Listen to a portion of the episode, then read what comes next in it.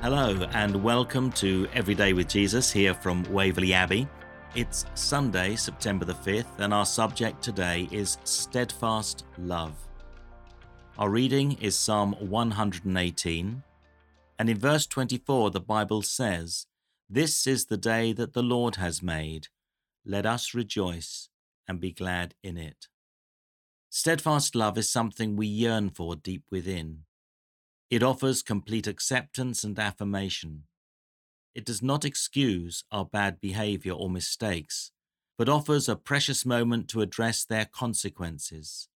It's a place of safety where wounds are licked, lessons learned, and a fresh start made.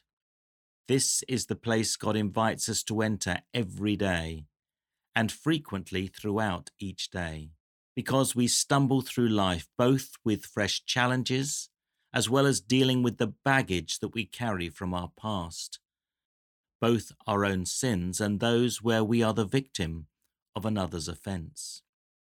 Sunday, for Christians, is the first day of the week and celebrates Christ's resurrection.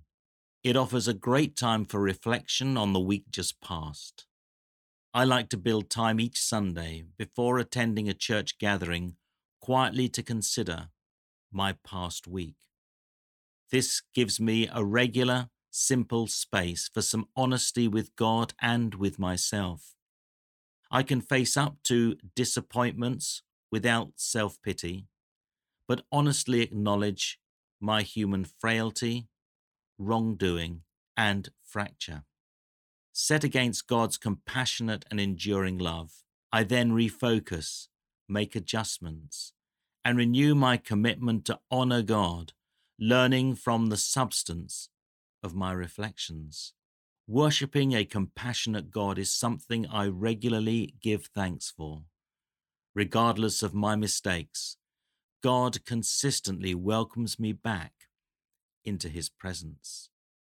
And in response to what we've heard today, consider identifying a suitable time every Sunday for just such a reflection of your past week.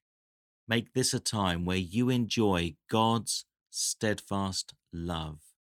And now let's pray together.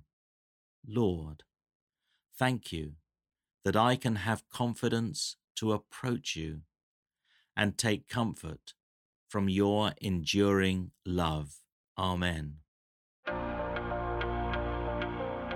And that prayer is based on Hebrews chapter 4, verse 16.